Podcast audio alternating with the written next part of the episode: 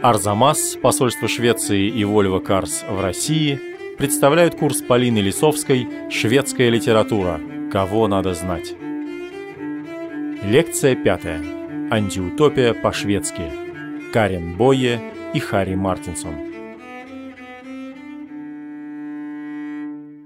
В нашей сегодняшней лекции мы поступим не совсем обычно, обратимся сразу к двум авторам казалось бы, довольно разным, но в целом к одному литературному жанру, к которому каждый из них обратился однажды за свой творческий путь. Жанр этот антиутопия или дистопия, как больше принято говорить в скандинавских странах. Ну и антиутопия, естественно, идет рука об руку также с жанром научной фантастики, как правило, поэтому научная фантастика – это то, что мы увидим в произведениях обоих наших сегодняшних авторов. Начнем с того, что такое утопия. Ну, утопия – это изображение идеальной общественной действительности, идеального строя, идеального государства. Утопия – это название острова, на котором разместил такое идеальное государство ренессансный английский философ Томас Мор – аж в 1516 году. Книга его так и называется «Утопия». С тех пор, в общем-то, постепенно это слово начало приобретать уже нарицательный смысл. Мы его используем в речи очень часто и помимо литературы и политики, философии. Вот антиутопия – это как раз скорее в первую очередь то, что имеет отношение к литературе, ну, кинематографу, к искусству, в общем. Антиутопия – это жанр, в котором автор изображает нежелательное общественное устройство. Это жанр романа, в котором всегда показано то государство, строй, место, страна, показаны такими, какими они с точки зрения автора ни в коем случае быть не должны. Основные представители жанра антиутопии, ну, классики антиутопии. Это, конечно, наш с вами соотечественник Евгений Замятин, его роман «Мы» 20 года. Это одна из самых ранних и самых известных антиутопий 20 века. Это, безусловно, Олдос Хаксли, 1932 год, «О дивный новый мир». Конечно, это американский писатель Рэй Брэдбери, его роман «451 градус по Фаренгейту» 1953 года. Ну, считается, что Брэдбери написал этот роман как ответ на макартизм в США в то время. Это была такая мощная кампания по борьбе с коммунистической идеологией, названная по имени сенатора Маккарти. И, конечно, один из самых известных авторов, работавших в жанре антиутопии, это Джордж Оруэлл. Его роман 1984, повествующий о тоталитарном государстве всеобщего контроля, запрещенный в СССР, потому что, очевидно, мишенью этой антиутопии был Сталинский Советский Союз. Так что антиутопия – это, как я уже сказала, весьма популярный и такой известный жанр.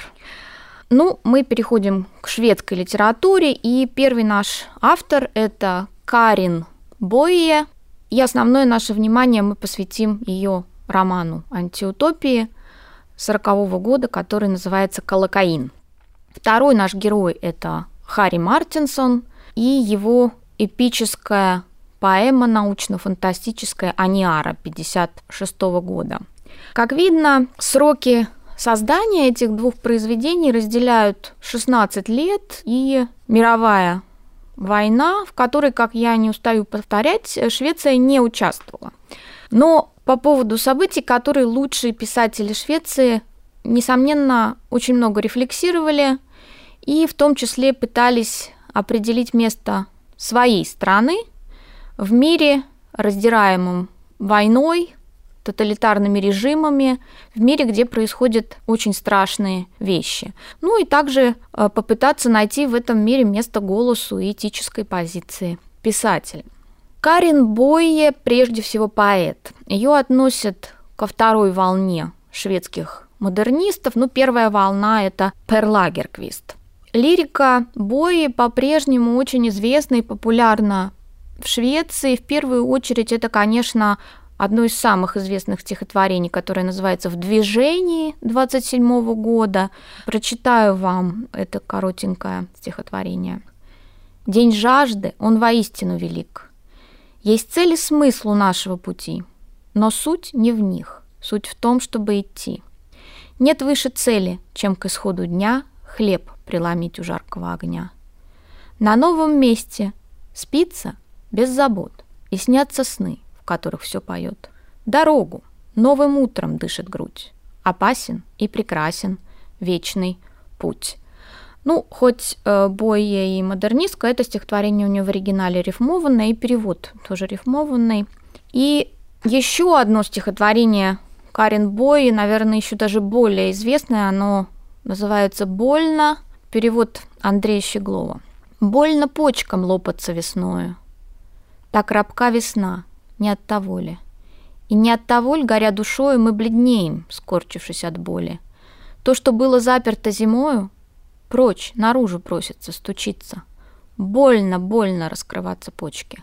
Больно жизни и ее темницы.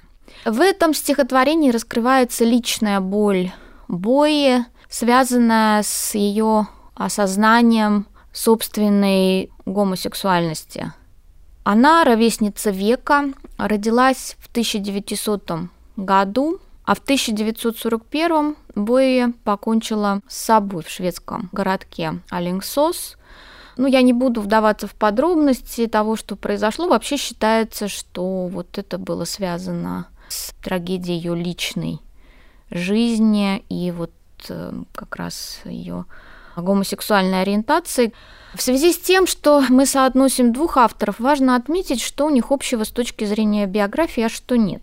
Ну, не так много общего, скорее контраст. Карен Бои родилась и выросла в достаточно состоятельной семье. Ее отец Фриц Бои был инженером немецкого происхождения. Она родилась в Гетеборге. У родителей после школы была возможность, ну, просто были деньги, отправить ее учиться в Упсальский университет. Когда мы с вами перейдем к Харри Мартинсону, то увидим, что таких возможностей у него не было и близко на старте. Вот, то есть Бои, в принципе, она сразу, очень рано попала в литературную, поэтическую среду. Впоследствии она очень активно участвовала в литературной жизни. Она, например, была членом редакции социалистского журнала «Колорте», Чуть позже она входила в редакцию модернистского литературного журнала «Спектрум», и международную известность ей все-таки принес роман «Антиутопия. Колокаин», о котором мы сегодня будем говорить. Под заголовок у романа, если вот исходить из реалий сегодняшнего дня, довольно пугающий. Под заголовок звучит как «Роман из двухтысячных». Так что Колокаин – это довольно страшное пророчество, но я напоминаю, что он в сороковом году вышел. Повествует этот роман о том, во что может превратиться государство, управляемое технически совершенной системой контроля над личностью. Это государство, в котором за личностью все время наблюдает. Наблюдает большой брат. Откуда взялся роман «Колокаин» в творчестве Бои? Вообще, он как бы выбивается из всего ее творческого пути, потому что помимо лирики, та проза, которую она писала, в общем-то, была связана с модернистскими экспериментами и поисками самой себя. У нее еще есть несколько романов, в большей или меньшей степени успешных, но вот в сороковом она пишет свою антиутопию. В 1932-1933 году Карен Бойе жила в Берлине, и, кстати, там в полной мере начала осознавать свою сексуальную ориентацию. Когда она вернулась в Швецию, то, как пишут современники в воспоминаниях, она была уже совсем другим человеком, выглядела иначе, вела себя иначе. И, кстати, меньше интересовалась радикальным марксизмом, которым была очень увлечена вот еще во время деятельности в журнале «Кларте». То есть исходно политические взгляды у нее, конечно, были достаточно радикальные, ну и, безусловно, левые. Ну, понятно, что побыв в Германии в начале 30-х, она смогла понаблюдать, что там за политические процессы происходили. И вот эти наблюдения легли в основу ее последнего романа «Колокаин». Роман сочетает в себе, естественно, признаки как научной фантастики, так и антиутопии. А также важную роль в нем играет история любви у главного героя. Что за такое странное название у романа?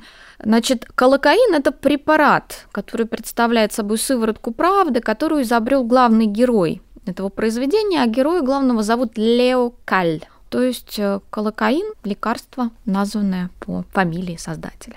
И вот этот самый колокаин, естественно, это изобретение, венец в системе полного контроля государства над индивидом, благодаря чему человек может раскрывать свои самые потаенные мысли. Ну и исходно все это, естественно, было нацелено на то, чтобы разоблачать мысли враждебные тоталитарному государству. Роман написан в форме дневника Лео Калля. Страна, вот эта вот нежелательная да, страна, плохая страна, которую описывает Боя, называется «Мировое государство». Как там все выглядит? Из-за угрозы войны со стороны своего врага, которое называется Вселенское государство, все люди были отправлены под землю и распределены по так называемым ячейкам. Ячейки называются так. Город химиков, ну там город химиков 1, 2, 3, 4, город сапожников, город медиков и так далее. Чтобы избежать шпионажа, насельникам разных вот этих ячеек или городов нельзя посещать друг друга. И если члены одной семьи разлучились, то это навсегда.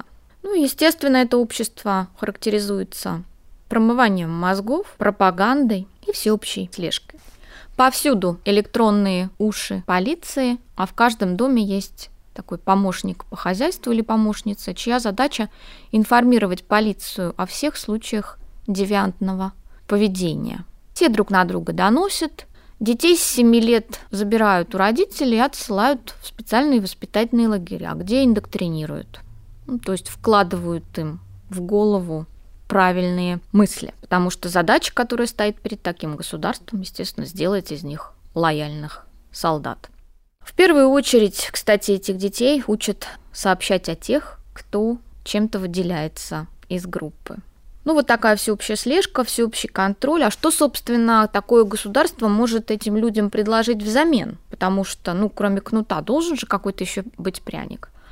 Взамен они якобы получают безопасность. Государство якобы защищает их от внешнего врага, вот от этого соперничающего с ним вселенского государства. Однако это спорный вопрос, мы увидим дальше почему. И вот в четвертом городе химиков живет этот самый Лео Каль, талантливый ученый, дневник которого мы читаем в четвертом городе химиков он и работал над своим препаратом, он описывает отчасти процесс его создания, ну а потом, как этот препарат испытывали, как его применяли. Интересно, что последняя глава книги Боя – это резолюция цензора на этом самом дневнике Лео Калля. Цензор выносит решение о том, что текст этот опасен и должен храниться надежно и не попадать в руки никому. А вот насчет защиты да, от э, враждебного государства. Дело в том, что Каль был, вообще говоря, захвачен в плен враждебным государством вселенским, и он и его дневник в руках врага. То есть мы, читая дневник Каля, читаем его глазами цензора, представителя вот этого второго нехорошего государства. В дневнике своем Лео пишет о том, что, вообще говоря, его нынешний плен мало чем отличается от той, в кавычках, свободы, в которой он жил в своем государстве. Очень, кстати, опасная мысль. Но герой в таком произведении, конечно, как-то должен эволюционировать, иначе зачем все это писать? Благодаря своему препарату Каль начинает понимать, что не все окружающие его соотечественники думают одинаково, не все они, оказывается, думают только о величии безопасности государства – и сначала он сам, на первый взгляд, как верный солдат государства, как винтик в системе предстает перед нами. Но во время экспериментов с подопытными он впервые слышит, как люди высказывают мысли и мечты об ином, о жизни, в основе которой любовь, свобода и свежий воздух, ну они же все под землей, да. То есть о такой жизни, в которой государство не будет за ними наблюдать. Государства вообще нет в мечтах людей. Люди под воздействием колокаина выдают свои мечты, а мечты заключаются в том, что они хотят верить другим людям, а их учат тому, что это невозможно.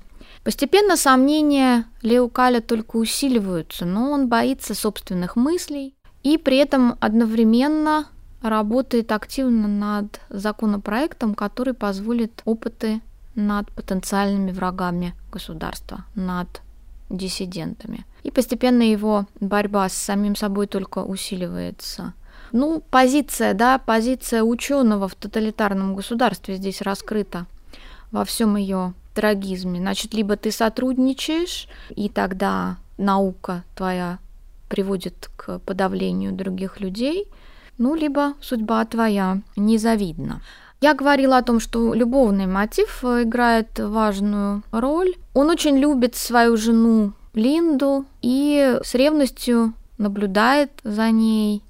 И, возможно, изначально вот это именно ревность и боязнь ее потерять и заставила его разрабатывать такой препарат, как колокаин, который заставляет людей выдавать свои тайные мысли. Препарат колокаин, как, в общем-то, и следовало ожидать, в итоге испытывают и на самом Лео Калле, и он выдает все те мысли, которые его мучают. В самом конце все-таки вот такой парадокс остается незакрытым в тексте Бои. Каль продолжает верить, что его колокаин сможет в итоге помочь людям создать новый и лучший мир. В общем, роль науки в прогрессе, конечно, здесь дискутируется.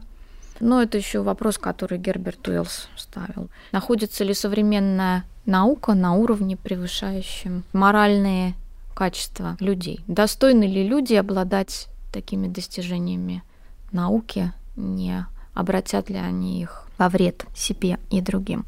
Э, этот роман был опасен для советской системы в той же степени, что и роман мы, Евгения Замятина, также как и запрещенный в Советском Союзе роман Уруэлла 1984. Особенно, мне кажется, опасно это было для советской системы в той части, где речь идет про лагеря для детей, про доносительство и промывание мозгов.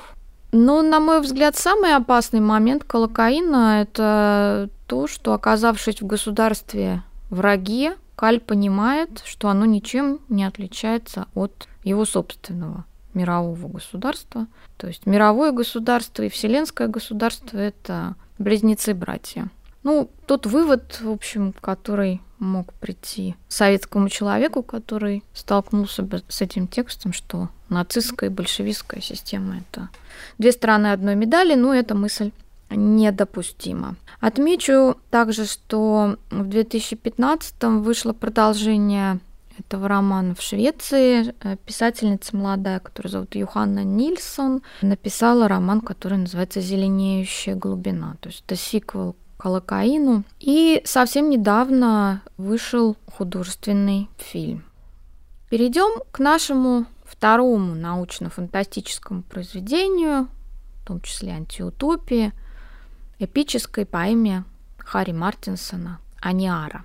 Но прежде всего нам необходимо с вами поговорить об авторе, о самом Харри Мартинсоне, о том, кем он был, из какой среды вышел и в какую традицию встраивается. На рубеже первых двух десятилетий XX века на литературной арене Швеции выступили первые значительные так называемые рабочие писатели, которые заложили основу так называемой рабочей литературы – ну, может быть, для советского российского уха это звучит как-то немножко скучно, но я постараюсь рассказать об этом так, чтобы это не было скучно. Понятие рабочей литературы в Швеции по традиции прочно закрепилось как в шведском литературоведении, так и вообще в культурном контексте и обозначает очень значительное и специфическое явление, которое не имело прямых аналогов даже в литературах других скандинавских стран. Троякое объяснение этого термина мы можем предложить. Значит, рабочая литература – это литература, рассказывающая о рабочих, это литература, созданная авторами из рабочей среды. Это литература, предназначенная для рабочей аудитории. Все они в той или иной степени будут справедливы. То есть содержание понятия где-то на пересечении всех трех параметров. Рабочая литература выросла на благоприятной общественно-политической почве, которая образовалась в Швеции на рубеже 19-20 веков. Имела место общая демократизация культурной жизни, развивалось народное образование, высшие народные школы. Это школы, куда могли пойти учиться в старших классах люди из народа, у которых не было денег платить за университет. Это разнообразные кружки, объединения, газеты, журналы, в которых такие писатели могли дебютировать. Ну, также ложи трезвости. Это было серьезное общественное движение. И также всякие религиозные общины. Вот все это дало ребятам из народа, из бедной среды возможности для самообразования, а затем для творчества. Их еще напом... называют писателями-автодидактами, то есть э, писателями-самоучками. В противовес так называемой буржуазно-чиновничьей культуре эти авторы привнесли сразу же в литературу новый, почти неизвестный до этого жизненный материал. Они стали писать о быте, психологии, нравах низов общества, часто даже каких-то асоциальных элементов, совсем уже маргинальных. В манере изображения у них, как правило, превалирует бунтарство, гнев, подчеркнутый натурализм, используют они просторечие, в том числе и грубое. Наиболее близка этим писателям традиция раннего Стринберга, а также творчество таких авторов, как Максим Горький, как Джек Лондон, как Мартин Андерсон Нексе. Это очень крупный датский писатель, который вышел тоже из рабочей среды. В общем, это были подлинные пионеры, которые подняли до того маргинальную литературу на общенациональную культурную высоту. Их читала вся а, Швеция, и их ценят и помнят до сих пор. Вот Харри Мартинсон – это первый из писателей-самоучек, кто вошел в шведскую академию в 1949 году, он уже стал одним из 18 в шведской академии, 18 кресел. А в 1974 Харри Мартинсон разделил премию с другим писателем-самоучкой Эйвиндом Юнсоном с формулировкой «За творчество, которое улавливает каплю росы и отражает космос». Родился Харри Мартинсон в 1904 году. Детство у него было тяжелое в самом прямом смысле этого слова. Когда Харри было 6 лет, то отец его умер, а мать просто взяла и уехала в Америку и бросила ребенка в приходе. Э, детей распределили там по крестьянским семьям. Жил он в нескольких, нахлебался горе, потом его поместили в приют для престарелых. Ну, еще до своего совершеннолетия, до 16 лет, он нанялся кочегаром на судно и 10 лет плавал по морям – ну а в промежутках исходил пешком дороги Швеции, Норвегии и, кстати, некоторых других стран Европы, а также Северной и Южной Америки. Основная тема первых стихов Мартинсона, он начинает как поэт, это морские странствия и классовая борьба. Потому что ну, общественно-политические взгляды у него, конечно, были левые, социалистские, как у всех рабочих писателей. И основная тема первых стихов – это морские странствия. Странствия, как мы потом увидим по поэме Аниар, это вообще, считай, основная тема его творчества жизнь человека как странствие. И вообще философия номадизма, как он ее называл, номад – это кочевник. То есть э, жизнь как странствие – это очень важная и близкая для Мартинсона философия. Впоследствии в 29 году он вступил в объединение поэтов-модернистов, которое называется «Пятеро молодых», и был, пожалуй, самым талантливым из этой пятерки. Ну, одно из центральных понятий для группы в целом – это динамизм, они, конечно, повторюсь, модернисты, постоянное движение, перемены, динамическое ощущение жизни, приобщение к ее первичным инстинктам, новым формам бытия. Все это в оппозиции к условностям буржуазной цивилизации. И у них даже складывается программа так называемого культа жизни. Ну, в культ жизни входит сексуальная романтика, примитивизм, а также, с другой стороны, утопический культ машин. Ну, не менее радикален также и тезис этой группы о форме абсолютно свободного стиха, который не должен быть скован ни рифмой, ни размером.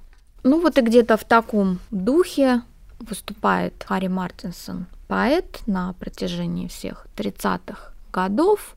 Примечателен его интерес и к русской поэзии первых лет после революции 17 года. Он ссылается на скифов Александра Блока, на стихотворение Есенина «Товарищ», ну и, конечно, как очень многие шведы, он увлечен Маяковским. Первый крупный успех личный уже не в составе группы ему принес сборник «Кочевник» 1931 года. В него входит сжатое до трех строк стихотворение под названием «В открытом море», в котором он сопоставляет неожиданно цветущие водоросли Флориды и летящего в сторону Голландии аиста. Вот эта способность в малом видеть большое, то есть в микромире увидеть прообраз макромира, это очень характерный прием для Мартинсона и Напомню, да, что вот именно за «Мир в капле росы» дали ему Нобелевскую премию с такой формулировкой. Писал он и прозу, написал в 1935 году автобиографический роман «Крапива цветет». Вот это как раз роман о его вот этом ужасном, тяжелом детстве приходского сироты. Кстати, на русский язык его перевели очень рано, в 1939 году. Начало Второй мировой войны и другие события рубежа 30-х, 40-х годов 20 века повлияли на Харри Мартинсона очень тяжело. Он, надо сказать, в 1934 году съездил в СССР на знаменитый первый съезд Союза советских писателей.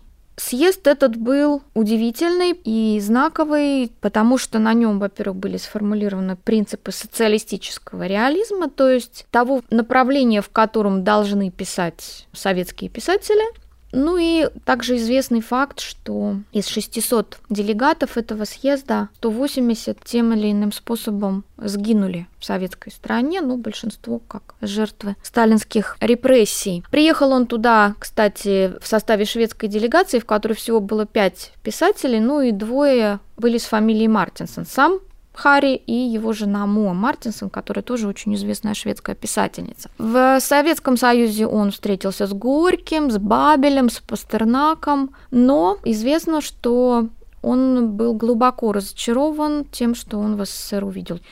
Ну а вот когда 1939 году СССР напал на Финляндию, и началась так называемая зимняя война, у нас она называется финская, то он, как и другие его коллеги, шведские писатели, ну, правда, не все, но многие, в полный голос выразил свой протест по этому поводу, и более того, он даже отправился добровольцем на финский фронт, собирался воевать, но доехал до фронта только уже к самому концу военных действий, то есть оружие он фактически в руках э, не держал и э, не стрелял, ну, может быть, и к счастью. По горячим следам вот этой истории он написал книгу действительность до смерти или смертельная действительность, так она называется. Это были репортажи с этих событий, и, конечно, в ней он осуждает враждебную человеку машинную цивилизацию. Мы помним, что в ранних стихах еще в составе группы «Пятеро молодых» он как раз культ машин, культ железа приветствовал. Все поменялось.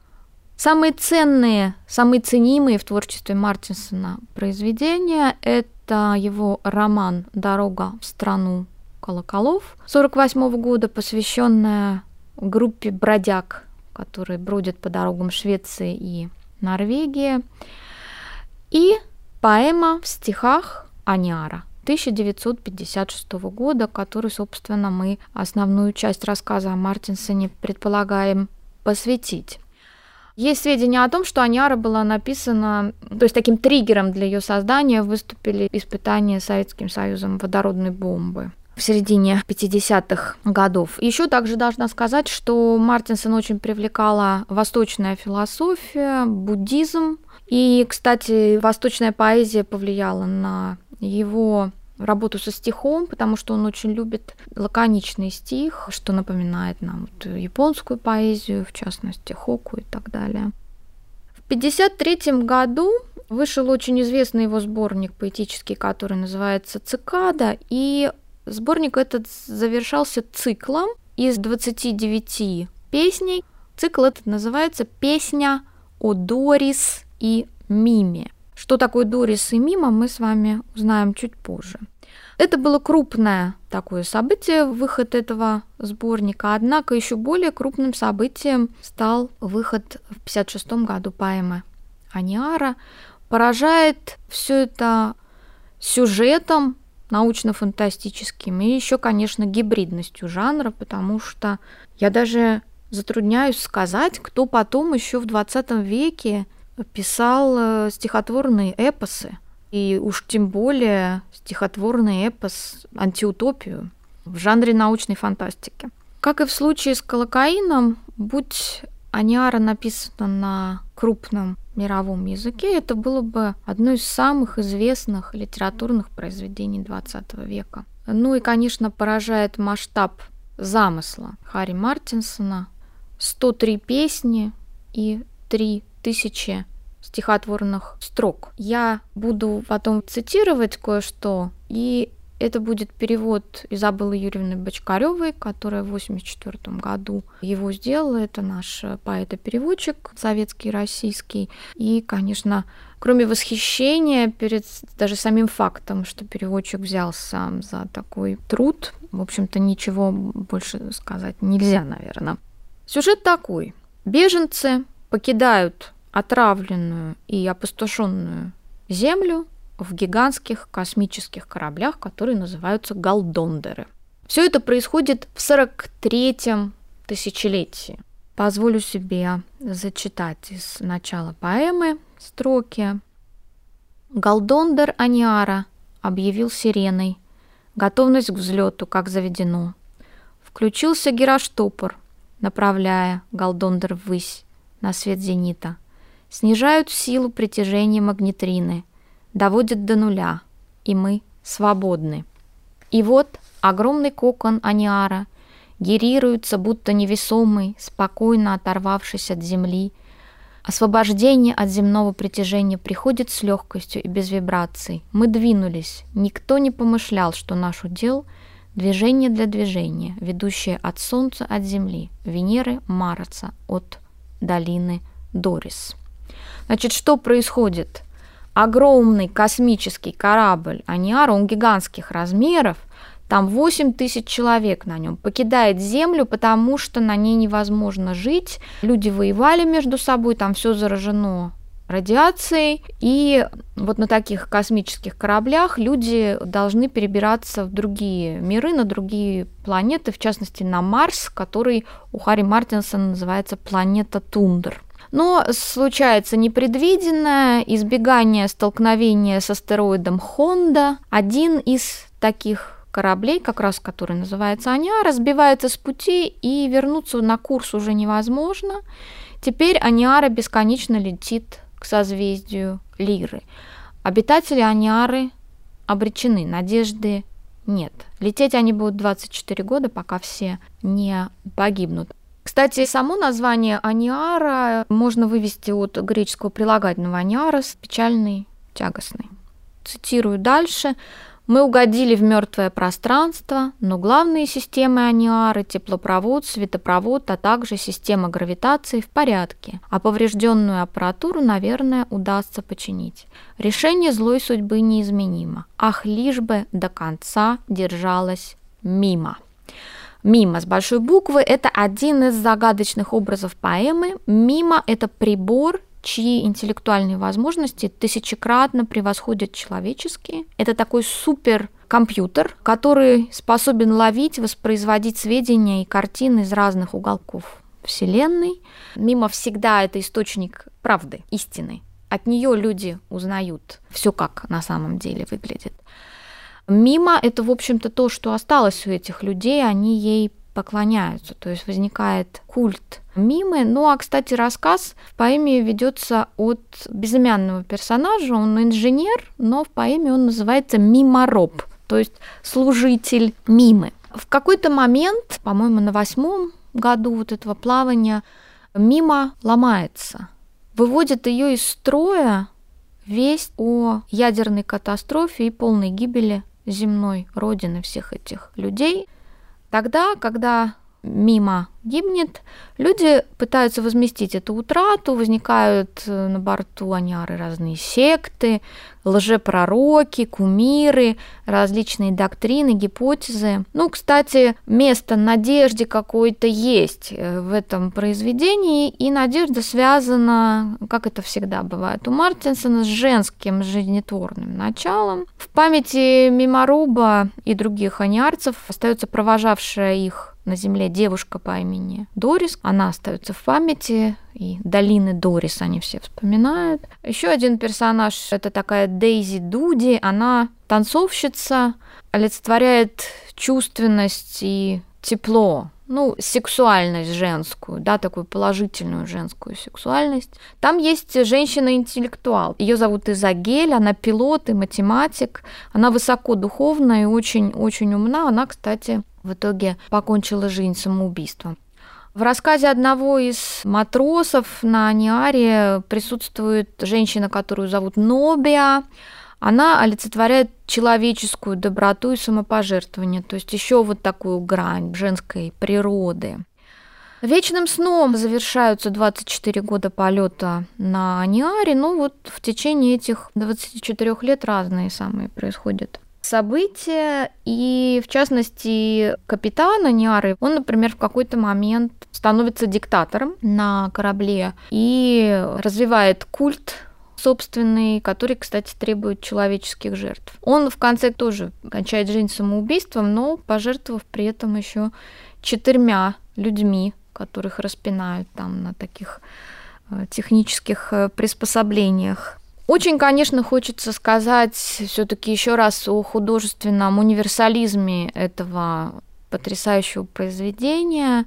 В нем Харри Мартинсон, во-первых, использует все богатство современного ему шведского языка, от высокой поэтической речи до речи разговорной, э, научно-технической терминологии. Он, безусловно, занимается словотворчеством, ну вот это все мимо, миморобы, галдондеры, и там масса всего такого. Он изобретает причудливый жаргон.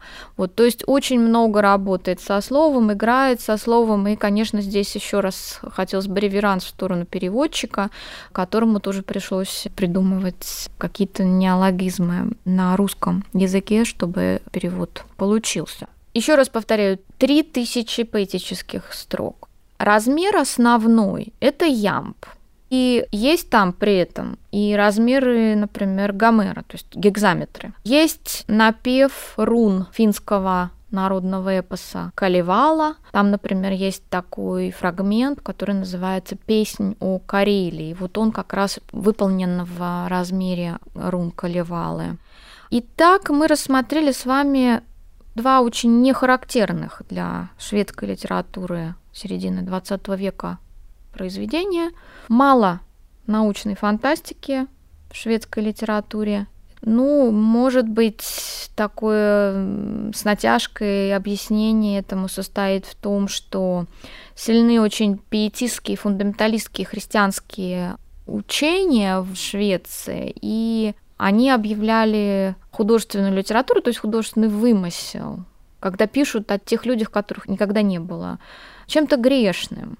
И, возможно, вот поэтому научная фантастика, которая о выдуманном, да, о том, чего не было, не близка шведской литературе. Ну и, конечно, Колокаин продолжил традицию Евгения Замятина, предвосхитил Хаксли с его дивным новым миром и Оруэлла также отчасти Брэдбери. Ну и вообще Аниара Мартинсона, конечно, если мы выведем за скобки вот эту потрясающую масштабность замысела и мастерское исполнение, то есть форму, да, то, что это все стихи, предвосхищает во многом научную фантастику второй половины 20 века, 60-х, 70-х, 80-х, и Азимова, и, конечно, Стругацких. Плюс там в Аниаре уже экологическая проблематика, столь близкая сердцу шведов, имеет место да, то есть планета, которую они покидают, она заражена же, да, заражена и гибнет из-за деятельности людей. Вот, очень мрачную картину будущего рисует Харри Мартинсон, но Создана Аняров в разгар холодной войны. Тем не менее, в обоих текстах есть надежда какая-то. Неизбежно это рождающееся у человека стремление к свободе. У Бои и у Мартинсона уже упомянутое нами всевозрождающее, питающее жизнь женское начало. В следующей лекции об Эйвинде Юнсене, писателе, который прошел путь от рабочей литературы до исторических романов и сложных модернистских экспериментов. Курс подготовлен совместно с посольством Швеции и Volvo Cars в России.